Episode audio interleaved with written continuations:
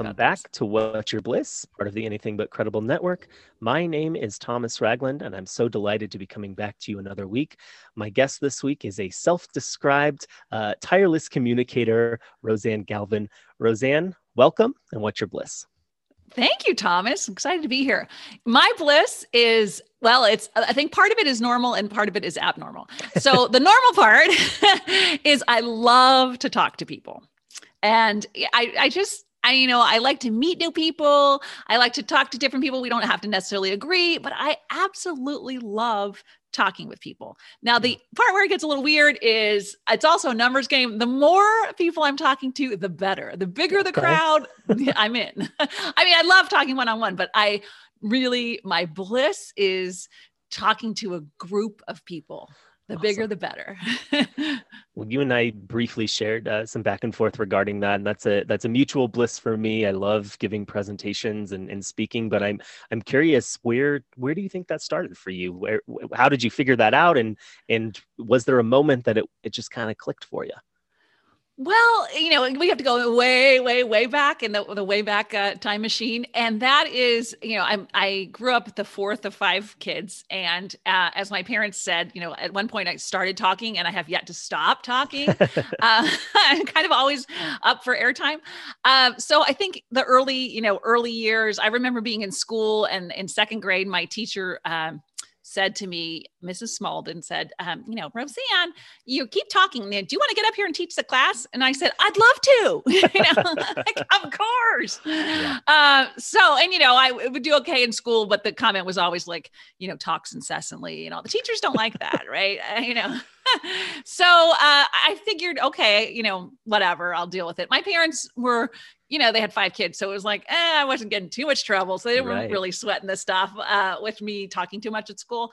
And then it, I went, I actually probably early on, um, two my parents had five kids and they're immigrants right so um, what do you do you know they're they're one generation off of the farm so they have a bunch of kids so they put them to work in the family business so their family business they're in were still are uh, in real estate and they had um, they managed property so early on we would all be put to work and you know this is this probably could get my parents in trouble nowadays but back in the day uh, my job as one of the younger ones was to pick up cigarette butts mm. i'm dating myself sure. right people used to smoke and they would throw cigarette butts so the deal was if I filled a can, a coffee can of cigarette butts by hand, mind you, without gloves. So just of course, you know, yes. process that, right?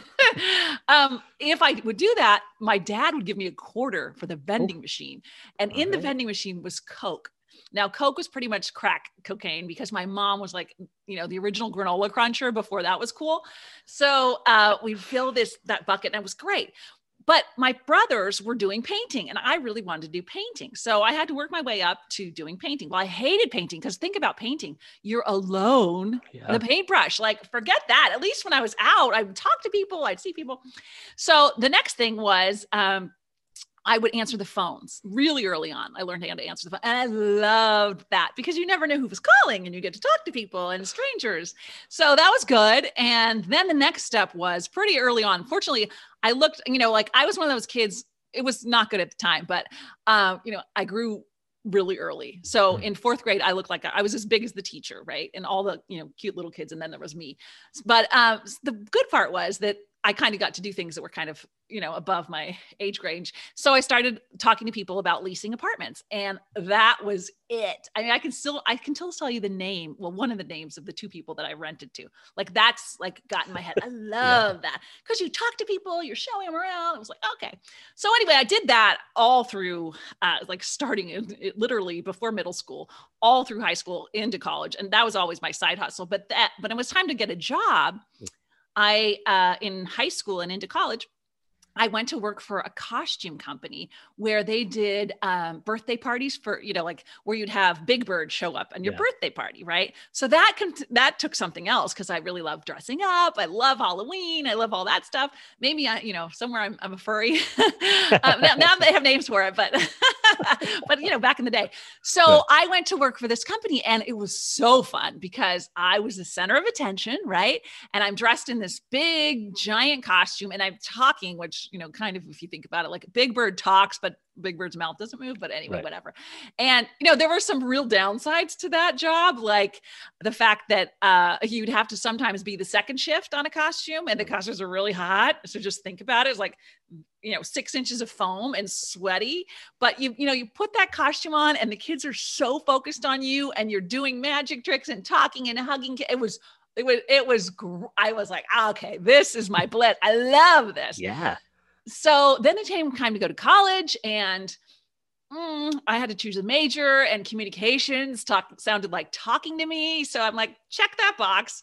And, and it was, it was great. Uh, in college, I supplemented my income uh, by doing, uh, uh, kept doing all these um, costume character gigs. I love that, you know, the balloon bouquet, showing up, whatever, all these things. Love that. And I also in college worked as a tour guide, a, a, campus tour guide. And that was so fun. You know, groups of people from all over the country, sometimes even all over the world would come and I'd show them the campus. And I was game for that. Love that. I still know my whole, you know, I, I took my kids there and I was like, okay, who wants the tour? And they're like, no, you know, please no. I had no takers. But anyway, I, I spout off on my little tid. I still know them. Loved yeah. it. Uh, so then, you know, I got more into communications and I started working for the campus radio station. I love that, you know, like literally a hamster powered radio station. It literally, it would only go on campus. So, you know, my mm-hmm. friends in the dorms could listen to me and that was it. Um, went and got a, a, an internship as you had to for you know i think when you were a junior and i worked first at a talk um, a talk show tv talk show i love that just you know intern job nothing exciting. And then I went to work for um, a radio station and I worked the morning shift for morning drive. So I would go to, to work at 4.30 in the morning for this, or actually maybe it was five, it was 4.30 or five, really early in the hmm. morning. Mm-hmm. And uh, very little pay, very little pay, right? Yeah. And I would work hard and I absolutely loved it. I mean, the concept that people were getting paid to talk was right. beyond me, right? Loved it. So I stayed there, uh, went and got my master's in communications, as you can imagine, which kind of justified my, um, you know, low paying job existence because I was still a struggling student. Because I, I, I knew that I couldn't, uh, you know, in radio you have to like go to a small market and i live in san francisco bay area so like i don't want to move. Yeah. and i also know you know there was great perks but really it's you know people at the top and people at the bottom and there's kind of no middle. I knew i wanted to have kids someday so i was like oh i don't know this radio gigs for me. I stayed there a long time all through uh, my master's Wow. I worked morning drive in the morning, slept in my car in the afternoon, and went to my classes at night and just wow. did my thing. Loved it. I've always loved learning about, you know, connecting with people and what it takes and love that whole study thing. But then eventually I graduated and it was like, okay, time to get a real job that, you know, like uh, something beyond ramen, right? Um, so I looked around. I guess I don't even know if I was online at that stage, but uh, looked around and I started to work for a company that did um, sem- a seminar company, and they would do these like big, massive authors that would come in, like the Deepak Chopra of Wayne Dyer's, the big op- um, big authors who would come, Marianne Williamson, that would come to town, and they would have these huge seminars right we'd have you know couple hundred people, couple thousand people, some of these things.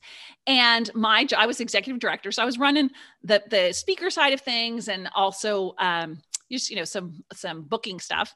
Learn that, and that was interesting. But really, I mean, the part that got me pumped was the fact that I would get to go introduce these people on the stage, right? right? So yeah. I was like, oh, this is it. How can I get some more of this?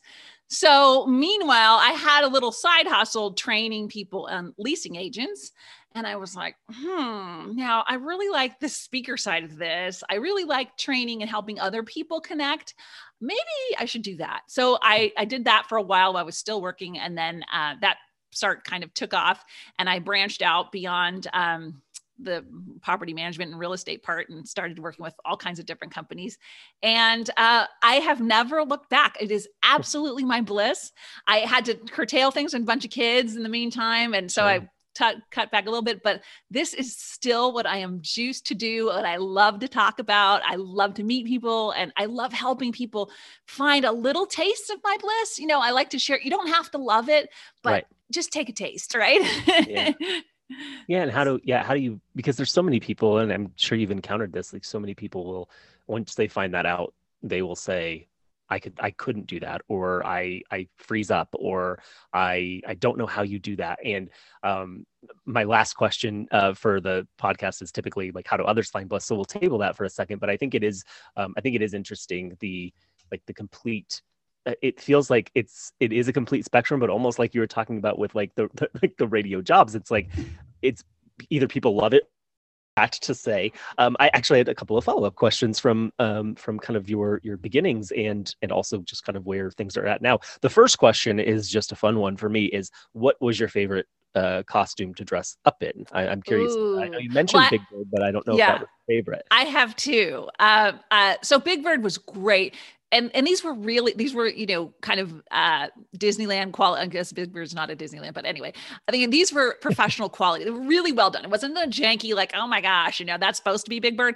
uh these were really beautiful costumes super well done so i loved big bird because it was so dramatic. The costume was so dramatic and it was so well done and, you know, thick and the feathers and all this stuff, you know, it was just, ugh. and, yeah. the, and it got, had such, you know, it was giant. So your, my face so I'm five eight. My face was in the neck, right? And it with a screen. I, and I still remember like the screen would cut my nose, but I didn't even care. it was so fun. Yeah. Uh, so my, so you can imagine it was super tall and it was dramatic and a, a really a great costume. So I loved wearing that. Of course, I said the downside was definitely second shift. Like, oh, you'd be like literally it was sort of like having a face mask all over your body of someone else's sweat. So that was kind of like, ah. Yeah. so, okay. So Big Bird was number one because of the drama. But the number two, and actually, I don't even know if it's number two, it's number one, as uh, two ones, um, was Snow White. And Snow White was, oh, because of the way the children reacted to Snow yeah. White. I think because it was more of a human mm. they were more human. You know, like Big Bird was like, rah! Snow White was, oh, and they'd come up and whisper to you and talk to you. And I, I will never, ever, ever, as long as I live, forget. Uh, one time I was Snow White and the little, the birthday girl was deaf.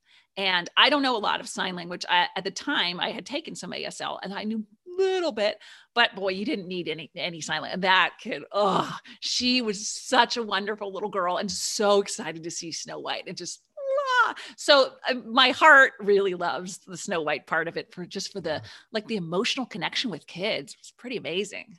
That is amazing, and I, as someone who's you know, been to Disney and things like that, I can certainly I, I can see that, right? Like I know that like kids will and the whispering thing, like that just takes me back to like, yeah, of course, like they're like coming up and like telling you things and and thanking you and telling you you're pretty and all of those things. Like th- those things I know are happening because I've I've seen that happen with kids and I think I probably did that when I was right. Uh, so that yeah, that doesn't surprise me.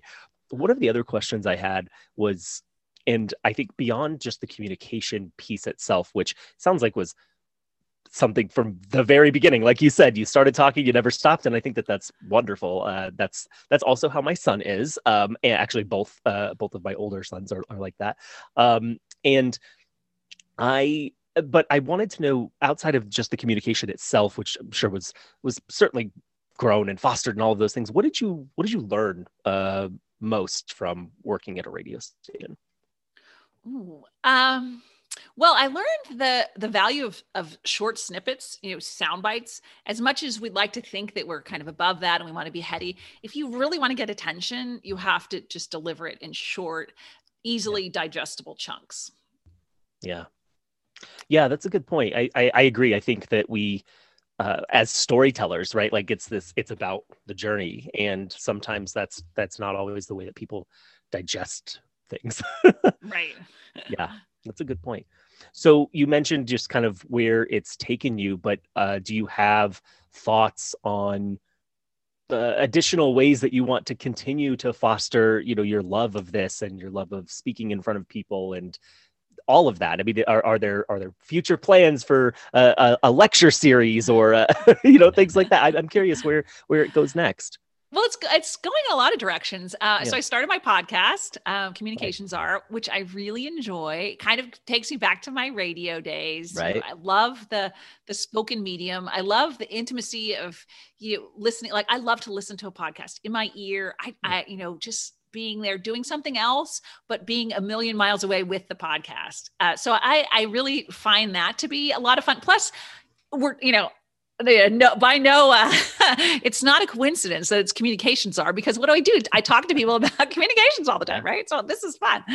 Um, so I, I'm doing that. Um, I'm also developing two different things, and that is I wrote a book about uh, c- connecting with people and showing and selling property, both two different versions of it, one for real estate agents and one for uh, leasing agents, which I'm releasing in the fall. So that's exciting. That's awesome. And um, I also have a video course that I'm doing with that and an online course and i'm developing and this is this is because i'm trying to pull so much i'm developing an online communications course uh, but that's going to be a long that's a long project because i literally am going through decades of mm. material. Yeah. Uh, you know, it's it's hard to get it to I you know, I don't want to just throw something up. I just want to have like a body of work that I can uh just help people with different aspects of it.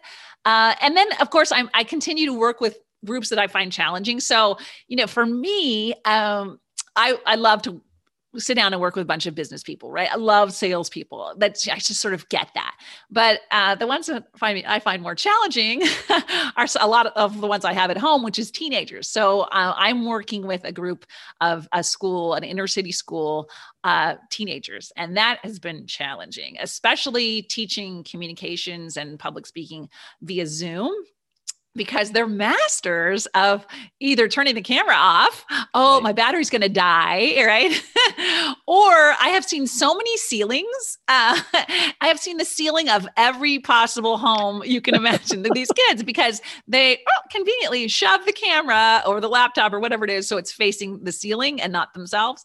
So right. that's a challenge. They're really challenging. So there, there's there's two things going on there. They're reluctant, which is very common. There's so sure. com- many people reluctant to you know speak but they're also teenagers and then there are all all the you know the peer pressure stuff and the peer norms that you have to deal with so it's like oh this is this is a challenging group for me so um, that you know I, I, continue to do that and and just work with people who um, need need need to embrace this more and i enjoy that. And um, i'm also in in since lockdown, I've started taking online community college courses to sort of broaden my spectrum. So I took a, a persu- classic persuasion course, which I thought was fascinating, a multicultural communications course, which I also learned so much from. Uh, so I'm just trying to, you know, continue to sharpen. I, am immensely curious. Uh, my hard part is, you know, I, again, I want to be the teacher, and you know, we go into these breakout groups, and I'm like, okay, just hold yourself back, like be a participant, like don't take charge. Uh, so you know, it's a learning process and I, I'm loving it. I continue to, to enjoy it. And sometimes I don't love it when there's a lot of work due, sure. but that like helps me relate to my teenagers who have yeah. all these deadlines to work with. So uh, yeah, I enjoy it. so there are, there are benefits there too. Yeah, absolutely. Sure. Exactly. Um, on that, that, that actually brought up a, a question that I had and it's related to you mentioned in your classes currently like you still try to maybe take on that leadership role or just kind of naturally fall into that especially like in breakout groups but also like uh, eventually your professors are going to ask you do you want to come teach the class? And you're going to say yes of course. Um, but i'm curious have you in either now or throughout your time in your bachelor's and master's programs did you find that folks that were in the communications programs did you find that they had a similar philosophy style as you? Were they also go-getters who wanted to just constantly communicate because i imagine that you maybe had some of those but i also imagine you may have had quite a few that that were not like that yeah, you're absolutely right. Uh, so there were kind of three different camps, and that was the people that were kind of like me, and, and they couldn't get enough of it. You know, like drink from the fire hose, like bring it on. Uh, then there were the people who were there because they hated it, you know, and they wanted to understand it. And then there was a third group who were theoretical hmm. and they were going to use it in different ways and probably they made the most money sure. uh, because you know they were thinking of like how am i going to apply this you know um, so yeah it was it was three different groups of people but definitely not everybody who loved it and you know i was hmm. kind of not always the the uh the the majority by any means. Sure. Yeah, I imagine that, like you said, I, I think the, the, explanation of the three camps is really helpful uh, to kind of paint that picture. Um, and I do imagine that they're like that that first camp, that one that you fall into, still has a ton of people who really like you know are go getters, and that's their their style of communication, and and that's uh, that's great. Um,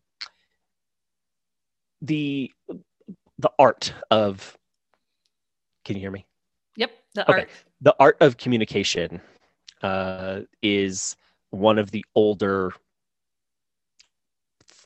I don't know the, the, the older ways, right? Uh, meaning like this this public speaking started in probably ancient Greece, at least for from recorded history, right? Uh, I, am wondering if uh, just not not going back that far necessarily, but I, I'm you have been in communications and and different fields for a very long time, and you mentioned a little bit of this when you're talking about Zoom and teaching. But what are what are the the strides you've seen in, in not just technology, but the differences that you've seen in in speaking and communication uh, in your time that you've had interest in it? Ooh, uh, that's an interesting question because it blows my mind how much it hasn't changed. It is you know people are still struggling with the same thing. So they're saying you know oh what if i blank out what about my ahs and ums, my filler words? What about when people ask me the questions? So even though we we we think we've advanced so much, it's the exact same thing. So I think yeah. with the same problems they were having in ancient Greece. uh, we're we're having today, and sometimes in a, slightly different uh, format. Now, interestingly enough, Zoom creates sort of uh, both a more challenges and less challenges depending right. on where you fall right because those of us who love to be in front of a group we're not getting the same energy we're not getting the same yeah. feedback but those people who have great ideas who are intimidated by the group are speaking up more. So I feel in a lot of ways we're benefiting because we're getting voices that we previously weren't heard. And that to me is super exciting. I mean, think of all the possibilities. And and hopefully, you know, we're going back to a hybrid uh, workplace. I'm I'm I'm willing to guess and to bet that those people who were hesitant to speak up before, who've had some practice over Zoom, are much more likely to speak up in a public meeting now, a group meeting, because they they you know it's it's like anything else. It's like I don't want to say it's riding a bike because you either ride a bike or you don't, but it's like things that you practice. It gets better. It gets more enjoyable. You start to taste the juice and you like it. Yeah, absolutely, and I, yeah, I think that there will be probably some.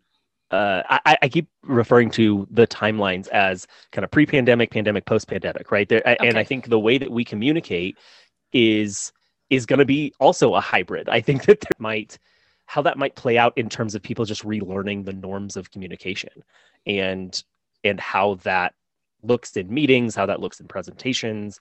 Uh, do you have a sense on, uh, I guess, how people are going to integrate kind of hybrid forms of communication within their workspaces? Well, I think one of the challenges is going to be that because we will be hybrid, there will be in within a, a team per se, uh, some people who are in person and some who are online, attending the same meeting. And the hard part will be to realize those are two very different media, right? Yeah. You know, having somebody on Zoom and having people in front of you, you have to now be a hybrid presenter, right? And that's yeah. even harder. So like adding adding another layer of challenge. Uh, so what you're going, I think you're going to try to do is engagement because the more you get people interacting, uh, you know, via the chat, via comments, via questions, the more people f- are inclined to lean in and, and focus, and that will capture their attention. If you go to the old way of, okay, you know, we're here, we're going to have our meeting, and I'm going to go around and I'm going to talk about X, Y, and Z, and I'm talking to the group, and there are some people who are are um, zooming in they're going to cap- catch on pretty quick that they're not on the front row and they're way in the back of the house, right? Yeah. And you know, it, it's no fun to be in the cheap seats. So you have to play uh, and present according to to the, where they are and have everybody be in the front row. And that's that's so that's a new challenge and it's something else to think about. Uh, but it, it's it's you know like anything else, we'll get good at it and we'll figure it out. And uh, I, I think you know, the exciting thing is that there will be more energy from the people in front of you because we're so hungry to be in front, you know, like yeah. the people in front are hungry to be, the people listening, you know, I think we're all starving for that human connection. Uh, and even in the workplace, you know, I mean, we love our families, but we love our work families too. Yeah, and, absolutely. and, you know, that's, that's, uh, I, it'll, it'll be good to get back. yeah, yeah, absolutely. Um, I mentioned this previously on, a, on other episodes, but you know, I've been working from home since the since March of 2020, and uh, we are going back. Finally, we were told we're going back July 6th. So we are, uh, and but we will be hybrid. So uh, sometimes working from home, sometimes in person. And uh, actually, this week I'm setting up the webcam in our uh, team meeting room uh, to accommodate the the folks that may not be there uh, for meetings and, and, things like that. So I'm really I'm interested and excited and in, in seeing where that goes, but it will be a new adventure for sure. And I think what you're saying also reminds me in speaking and and specifically in performance this idea of playing to the back of the room right and this when you're when you're on stage you need the back of the room to experience the emotion that also the front of the room is getting. And I, I guess I, am really just curious how you, uh, if you feel you have, how you feel you've you've kind of perfected that with with speaking to to large groups. Well, a couple things. First of all, uh, vocal variety, which, you know, so being expressive always lends energy, right? But also as far volume variety. So it's okay, even though you have a lot of people, assuming you have you know decent sound you did your you showed up early you did your sound check right um, it's okay to whisper to make a point and to speak yeah. in a low voice and that gets people in the back just as engaged as the ones in the front because like ooh yeah they'll do one of these in. right? Well, yeah exactly yeah. right? Um, but the other thing is too movement. Uh, you know i am not for standing behind a podium and i i try to tell people just break away from that. You know it's okay in the, the beginning or if you want to do it at the beginning and the end if it's a very formal situation but move and don't move just side to side. If you think about a ballerina if you can't get off the stage if you can get off the stage and go into the audience even better because you have the halo effect of everywhere you go that will draw people in in that area. So if you feel like you're losing, you know, the back of the room, go to the back of the room because they will wake up.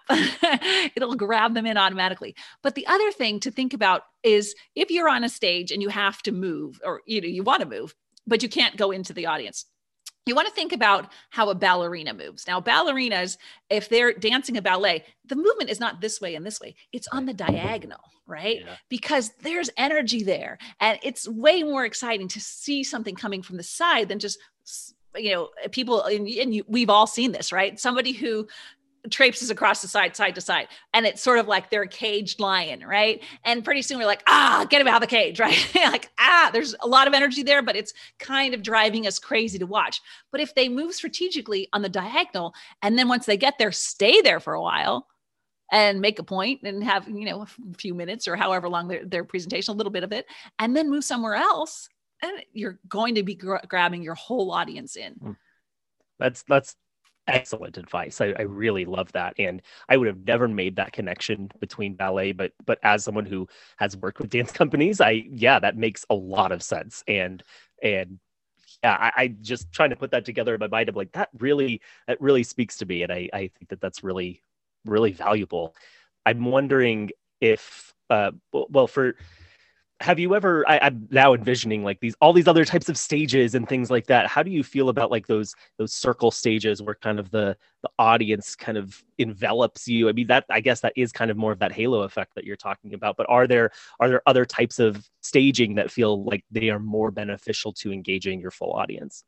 Well i love you know in the ideal world would be uh, not only the uh, like three quarters of, of it, not the back, because you know it's too hard yeah. to, to you know have your you don't want your back Absolutely. to anybody, but also you know amphitheater type thing. So they're uh, actually above you. If you, I mean, I'm talking a large audience, um, right. because this way people can it's okay for them to be looking down on you but it gets them engaged. They're paying more attention. Sightlines are really important. So when you think about you know where are you standing? Is there a glare? They're not going to like no matter how compelling you are if there's a, a, a bright light behind you glaring you know maybe there's a window they're just not going to people if it's uncomfortable they're not going to do it for very long right, right. so you could be saying the most amazing thing but uh, so my thing is let them be able to see you and but get as close as you can because one of the things and it's counterintuitive people think oh I, you know i'm going to stand behind a podium and i'm going to stay far away from my audience and i'm going to be okay i'm going to be safe behind that. But the exact opposite is true. If you get up close you'll feel more confident you'll feel more comfortable and they'll be more compelled to listen to you yeah, that that makes a lot of sense. Like this, uh, I think you you said it, but our default is to kind of take it in, so to speak, versus really engaging with it. And yeah, that that absolutely makes a huge difference. It reminds me, and what you were saying also around how to engage the back of the room and using kind of the full room reminds me of when I uh, I also used to do campus tours, but I also used to uh, be um, I used to give the presentations for living on campus to okay. incoming students during their uh, during their orientation. And one of the things that I used to do to engage the audience from the beginning was they don't know who's presenting. They they have no idea that it's going to be me that comes out. So I would come out and I, the, the, everyone would always ask me, "Do you want me to introduce you?" And I said, "No, let me introduce myself." And what I would do is I would act like I was not the presenter, and I would do this full, like, ridiculous, over-the-top introduction and point to the back of the room, and everyone would be looking at the back of the room, and eventually we had a spotlight on the back of the room, and I'd wait a couple seconds and I'd say, "Well, thank you so much for that ovation," and then I would just jump into it, and right away they're engaged right away that it's like this is something that has completely you know turned us on uh, turned us on our head uh, because we were expecting that. And i think that also speaks to like just getting that full audience involved. And i'm going to bet thomas that there are people that still remember that not that it was that long ago, right? yeah. Unfortunately, it's much longer than I care to admit. Well, but yeah, uh, we, yeah. we, don't talk about that. Me too. but no, I mean, the, the, thing is, because it was different right. and it was at the beginning when they're thinking, am I going to listen to this guy? Like, is this going to be worth it? Or can I just like play on my phone? Right. So automatically you got them. And it was like, oh, this is going to be something different. Right. I'm going, you know, they're, they're doing their campus tours. They've seen the road. Everything's the same. And all of a sudden you do that. Like, okay, now you have their attention. Yeah, absolutely. And uh, I remember when I was first, when I very first did that presentation, my my bosses did not like it. They were like, "This, you have to get the information." I like, I had a bunch of other jokes and things like that. Like, you have to be very, and I was like, "You, but if you want them to retain it, if you want them to retain the information, then we have to we have to be able to engage them." So I think that that's important. Um, on the note of retention and and just, I, I've had a lot of conversations recently on the podcast of people who've learned from mistakes or learned from from failing and we, we've talked a lot about that at length and i'm curious if there were times where it, it didn't work out for whatever reason uh, whether it was uh, you know at one of your jobs or at a speaking engagement and how that went and kind of what you learned from it yeah, well, you know, you always remember the bad ones, right? Unfortunately, like, right? Yeah, yeah. So, how much time do you have? No, uh, but the one that that pops into my mind, um, I did a presentation, and I, I don't exactly remember the name of the group, but it was a market, a business marketing group. And this was before I had children, before I was even married. And um, they, there was, they, they it was kind of a deal where they had, they didn't have a lot of budget to pay, uh, but they had a free airfare. And I think it was four or five nights at in, in Hawaii to Hawaii, right? So like wow. who wouldn't take that gig, right? Yep. And it was at the Mandarin, which is this ho- like amazing hotel. I, I, I should Google it, see if it's still around. Um, some like the Beatles or somebody stayed there. It was this like wow. really understated old world, beautiful hotel away from everything. I was in heaven, right? Yeah. It was so great. And I was by I was by myself, but you know, at that point I was doing a ton of travel and the I, you know, it was like you're I I've been to all those same hotel, you know, the ones like you could figure you, could do them in your sleep, like they're all the same. Here I am in Hawaii, this amazing property on the beach, loving it, loving, loving it. So it was was I think it was four nights. So on the last day, I was giving this presentation. Well, I woke up with a cold and I could just feel it. Like I mm. felt lousy. And I thought, oh my gosh, you know, I need to make sure that I'm on it. So I did something I don't normally do. And that is I went down to the gift shop and I bought some cold medicine. And I, I don't normally do that. and now I know why. Well, for whatever reason, I, you know, felt like I was kind of going through the motion, like I had cotton in my head. You know, it was just like, okay. And I remember doing my hair and I was like, okay, you know, I had no juice to share. I got mm. up there. I was just off from the beginning. My opening was off, like I could feel it. Yeah. And I, you know, I did some of the things I know to do, but I also just wasn't connecting with the audience. And I, I, I just remember like, oh, maybe I should try this. Uh, I, I, I never could get my footing. And I literally, I was just out of it. I literally finished that, uh, that, that speech and I like darted out the door. Usually like I love I love an audience, right? And I love people individually. So the fun part is like the dream day, right? You give a speech and then you get to talk to people individually. Right. It's so fun, right? Yeah. I, I, I went out the door. I was gone. And I can uh, so remember I flew home. I was upset the entire flight home. I got to the airport. I'm at my home airport now, which I also know the back of my hand. I'm getting on the escalator and my bag, I guess I was going, I was going up the escalator. Uh, my bag like somehow was, you know, the stairs were this way. My bag tumbled down to the bottom of it. And I just sat there. I was like, uh, I, I, was so defeated. It was terrible. I felt so bad. And then even to the point where, you know, they sent me the little um, thank you note afterwards. And I thought, oh, that's like an automatic send. like they didn't really mean it. And I have it in my head and I'm carrying it around and I can like, you know, play back every little detail because yeah. it was the one really, I mean, not the one, like there's more than one, but it was really just yeah, flop. yeah. Well, it sounds like it was maybe one of the first like real big flops too. Like, and so I think you always remember kind of that those initial ones that you're just like, wow, that was really, and like you said, also not in your right headspace and a lot of different things kind of at play there.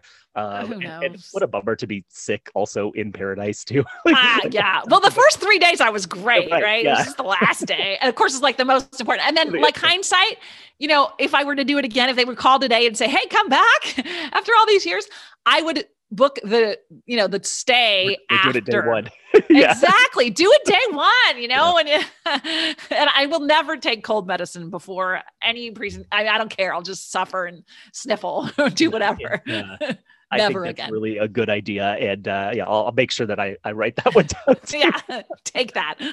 um, I, I'm wondering because you a lot of what you're also talking about, it sounds like is um I, I, don't even know if this is the right term for it but it, it's almost like a muscle memory. Like there were things that you were still doing. There were things that i'm sure you still got to certain points. I'm sure there were still i'm sure you were still doing some of the some of the movement pieces and things like that.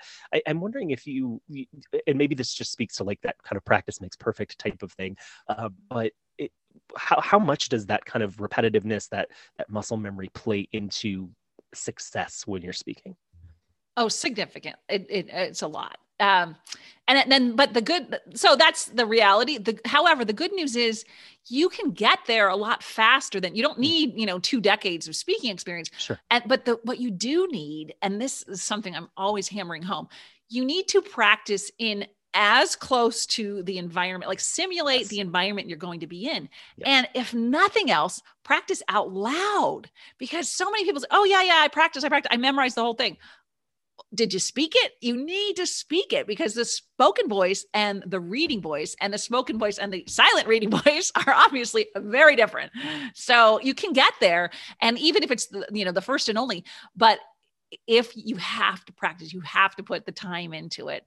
Uh, so you feel like once you get there, like, okay. And even to the point where if you tend to be apprehensive, and I, I, I may have done this, this that day I, I, say I probably did, but it's all, uh, you know, I like to meet the people one on one before I get up in front of them, sure. right?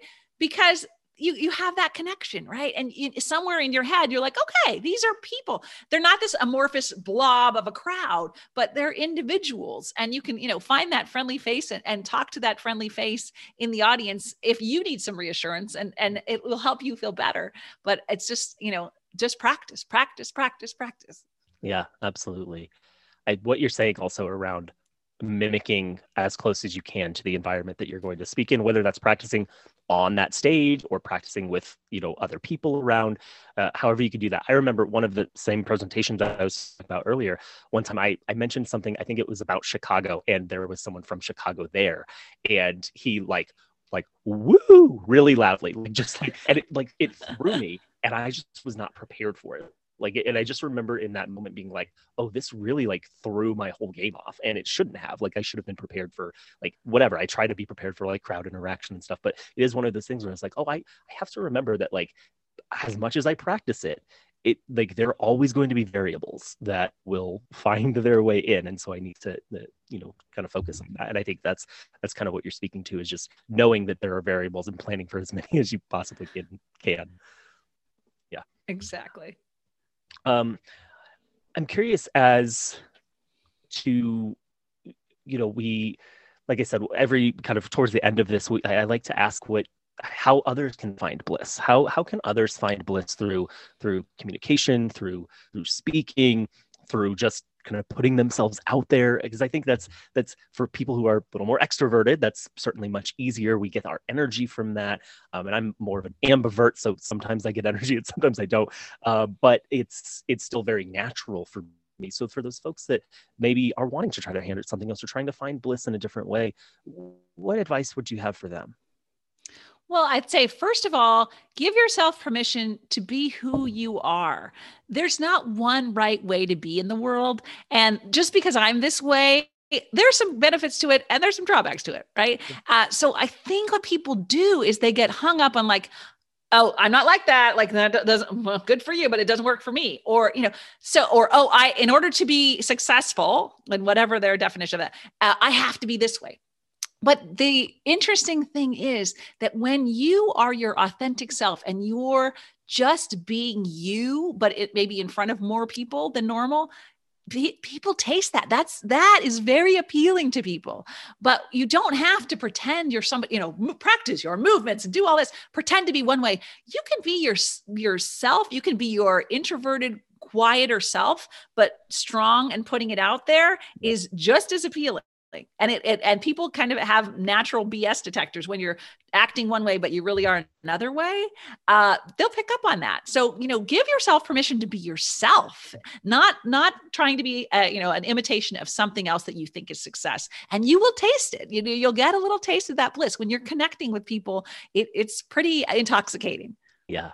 And that authenticity is so important to anything that we're doing but it's absolutely important even even in unfamiliar settings and in, in a setting that maybe you wouldn't seek out yourself, but that you have to or that you are interested in trying to learn more about that that authenticity piece is the only way that it's it's going to work for you because if you're not authentic then it's it's it's not going to be real which obviously that's what authentic means but it's it's not going to be a real experience. It's going to be somebody else's experience in your body if that makes sense yeah, actually. And then you're having sort of an out of body experience, right? And you're, you know, uh, so you want to be in your body. You want to be owning yourself, who you are, and, and just putting that and sharing that with the world. Then you might not necessarily jump at that idea, but once you can get yourself to do it, uh, people will respond to that and gravitate towards that. Absolutely. And one of my last questions is really just how has your support system uh, how how has that really impacted kind of your ability to be able to do these things and be able to to find uh, to not just find your bliss but kind of find your path in life? I love that question. That's a great question. Uh, my support system has allowed me to be me and I'm not, you know, I, am not perfect and I can be, you know, I can be a lot coming through the door, but, but they're okay. They're, they're okay with that, you know? Uh, and, and I, I feel like I can be me, uh, you know, in front of my people and I, that lets me be me, me in front of more people. And, um, and I really appreciate that. You know, I, I haven't had to, uh, try to conform to, other people's expectations um, or maybe i was supposed to but i didn't bother but uh, they were okay with that. Uh, and i and i appreciate really appreciate that. And i i'm trying to share that with not only my children but everybody i come in contact with like you know just be you and and and that's okay because there's only one you and let's let's embrace that. Yeah absolutely uh, well, thank you so much. This was uh, an absolute treat for me, an absolute delight. Um, is there anything that you would like to promote? Oh, well, my my podcast, I guess. Um, by all means, um, Communications Czar, and it's we're going into my second season here so i'm refining and retooling and focusing more on the reluctant this is sort of what speaks to what you're saying uh, talking about public speaking and communications for people who are who know they need to do it but that's not their first excite you know that doesn't uh, light them up so i'm trying to share that with uh, that those that group of people and and uh, see what happens with it so by all means um, that's always a fun thing check awesome. it out yeah, absolutely. And we'll definitely plug uh, Communications Czar in the show notes as well, but definitely check that out. Roseanne, again, it's been an absolute pleasure. Thank you so much for coming on What's Your Bliss today. Thank you. My pleasure. Happy to be there. Thank you. Thank you. You can find What's Your Bliss at anythingbutcredible.com and on all major podcast platforms, including Apple, Spotify, Google, and Stitcher. Please follow on Twitter and Instagram at Your Bliss Pod and like What's Your Bliss on Facebook. If you have any questions for me, or if you'd like to be a guest or advertise on the podcast, please email me at yourblisspodcast at gmail.com. Please check out anythingbutcredible.com to find all the additional awesome content and podcasts, including Offended, Movie Merge, Going Off Topic, and of course, the Anything But Credible podcast.